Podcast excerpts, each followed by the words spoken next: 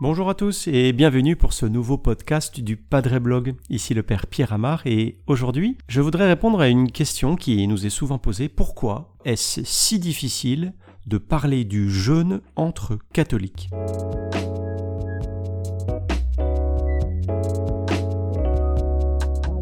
Oui, parce que vous en avez probablement déjà fait l'expérience. S'il est assez facile de parler du jeûne avec ceux qui sont loin de l'Église, notamment euh, les incroyants ou les, adeptes d'autres religions, soit chrétiennes, soit non chrétiennes, eh bien c'est étonnamment assez difficile de parler du jeûne avec des catholiques pratiquants. Je pense euh, à ce verset du psaume, vous savez, c'est le psaume 68, que j'afflige mon âme par le jeûne et on m'en fait un sujet de reproche.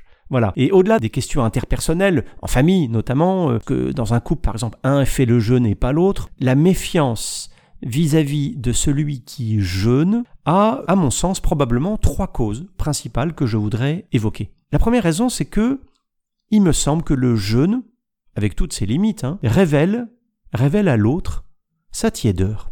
On a tous, en tout cas ceux qui jeûnent, entendu des exhortations souvent pressantes, hein, reçues de bons catholiques, à rester raisonnable, à ne pas trop en faire, à favoriser les résolutions plus spirituelles, à ne pas verser euh, dans le pharisaïsme, ni même dans le stoïcisme, et encore moins dans le jansénisme, quelle horreur, euh, ni en tout cas euh, dans aucune forme d'ascétisme qui est par nature déraisonnable, en tout cas d'un autre âge, hein, de l'Église d'avant. Alors pourquoi tout à coup beaucoup d'agacement, beaucoup d'énervement chez nos amis cathos devant un jeûne qui finalement euh, n'a rien de si extraordinaire. Il me semble que c'est que tout imparfait qu'il soit, ce jeûne, euh, cette pénitence de carême, donne mauvaise conscience à celui qui ne jeûne pas. D'autant plus que il sait qu'il pourrait le faire, peut-être même qu'il devrait le faire, mais voilà, sa vie chrétienne, euh, sa vie chrétienne tiède, l'invite plutôt à faire le strict minimum et euh, il trouve qu'il en fait déjà pas mal, qu'il en fait déjà assez. Le tiède, il est souvent obnubilé par la limite basse. Vous savez, euh, il l'approche d'ailleurs cette limite basse euh, de, manière assez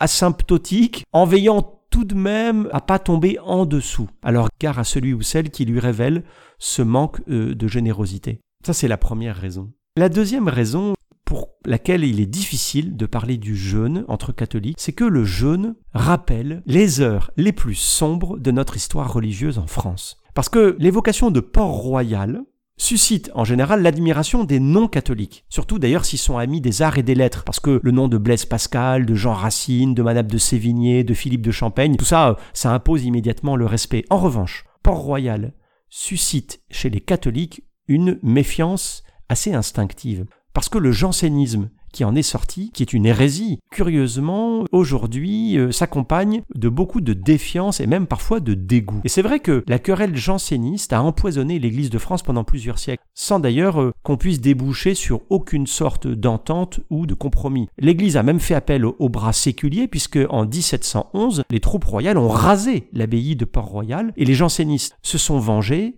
en soutenant, jusque sous la période révolutionnaire, quelques décennies plus tard, que tout cela, euh, en fait, s'opposait au pape et au roi. Alors, cette querelle janséniste, elle reste comme une blessure dans l'inconscient collectif du catholicisme français. Et elle se retrouve dans quelques sujets qui divisent encore les catholiques. Par exemple, le rapport de l'Église avec le monde, la morale du renoncement ou celle de l'accomplissement de soi, sans parler du péché et ses conséquences, de la place du sacrement de pénitence, des fins dernières, c'est-à-dire ce qui nous attend après la mort, l'enfer, le purgatoire, le ciel. Voilà. Sont-elles vraiment oubliées ces querelles jansénistes? Moi, je ne crois pas, et en tout cas, c'est une des raisons pour lesquelles on a du mal à parler du jeûne entre catholiques. Il y a, il me semble, une troisième raison, c'est que le jeûne prolonge une immense querelle, une grande querelle occidentale entre la nature et la grâce. Dès la fin du IVe siècle, un moine qui s'appelait Pélage enseignait que l'homme pouvait se sauver par ses seules forces. Et, par une opportune réaction, Saint Augustin, le grand Saint Augustin, l'évêque d'Hippone en Tunisie aujourd'hui, il a rappelé la nécessité de la grâce et il a fait condamner les thèses de Pélage, le pélagianisme, au cours euh, du concile de Carthage, on est en 412. Et alors, depuis ce concile de Carthage, court une terrible querelle dans la théologie occidentale sur la part de l'homme et la part de Dieu dans l'œuvre du salut. Si on s'inscrit dans l'esprit du pélagianisme, eh bien on trouve tous les courants culturels, philosophiques, théologiques, spirituels qui valorisent l'homme et son action. Par exemple, la scolastique médiévale qui est inspirée d'Aristote, la Renaissance, euh, le parti jésuite, les lumières de l'époque moderne et, tout ce qui est euh, dans la veine de l'optimisme marxiste. Tout ça, c'est la veine du pélagianisme,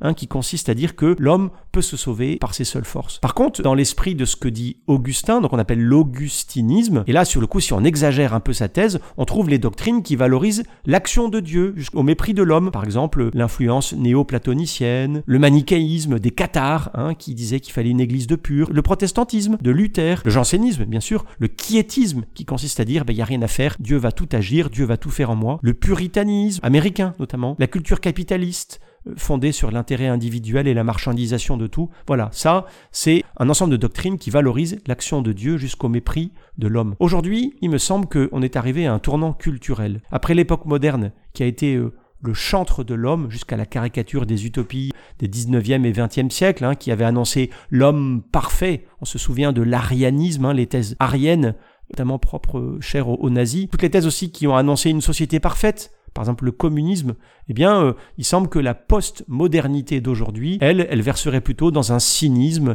et un égoïsme absolu. Eh bien, de la même manière, dans la culture chrétienne, nous passons d'une culture humaniste de l'homme qui est bon, sans péché, le vivre ensemble, en église, dans une expérience formidable. On est passé de cette culture humaniste à une culture individualiste de l'homme qui se sait pécheur et même qui se sait pervers.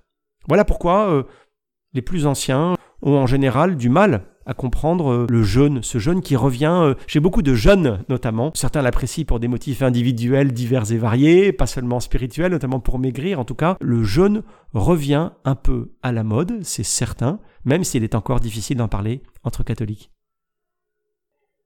Merci en tout cas d'avoir écouté ce podcast. continuez à nous poser vos questions sur les réseaux sociaux. Abonnez-vous pour ne pas manquer nos prochains contenus. Et moi, je vous dis à bientôt.